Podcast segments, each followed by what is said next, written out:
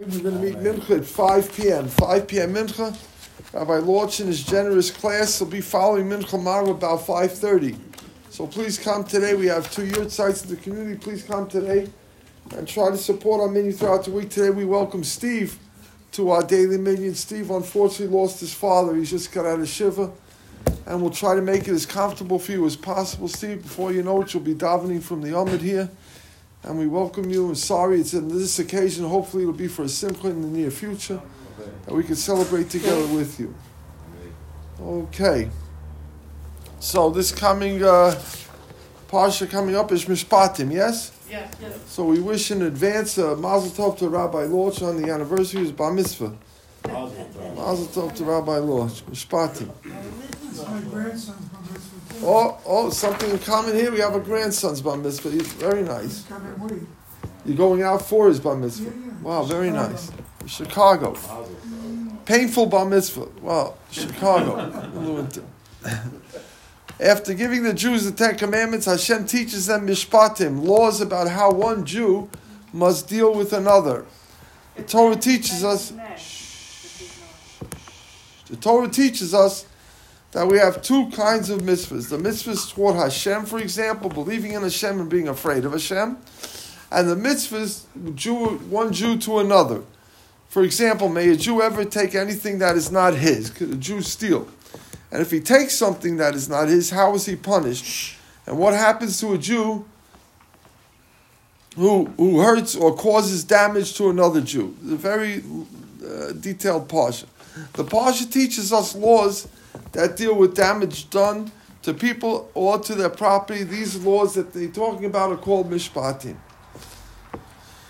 When did Hashem teach mishpatim to Moshe? Hashem gave the Jews the Ten Commandments at Har Sinai on the morning of the sixth of Sivan. That evening, he taught Moshe the mishpatim, and Moshe then taught them to the Jews. How does Moshe use to teach Torah? How did he teach Torah to the Jewish people? First, Hashem told the mitzvah or a few mitzvahs together to Moshe. Number two, then Moshe's brother Aaron entered Moshe's tent. Moshe taught Aaron all that he learned from Hashem. Number three, Aaron's sons, Elazar and Isamar, entered. Moshe repeated the mitzvahs to them. At the same time, Aaron was sitting there, also heard it again. Now the 70 Zakanim and elders entered. Again, Moshe repeated the mitzvah while Aaron and his sons were listening. The Zakanim sat down. Finally, all the people assembled for the fourth time. Moshe repeated what he heard from Hashem.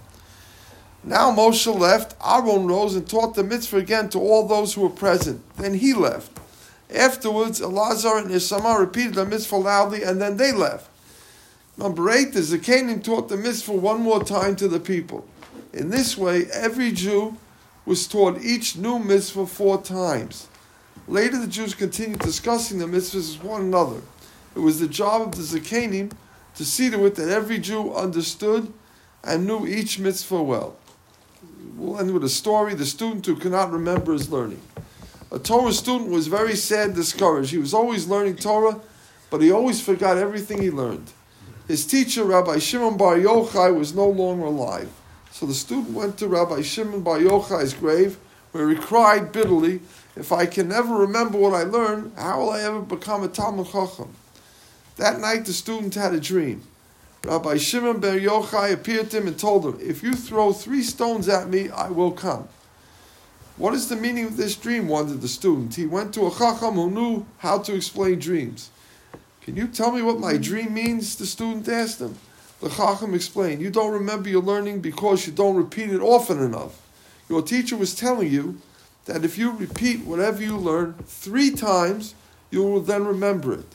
The student took the advice to heart. From then on, he made sure to repeat everything he learned, and then he no longer forgot what he learned. So the key is three times each.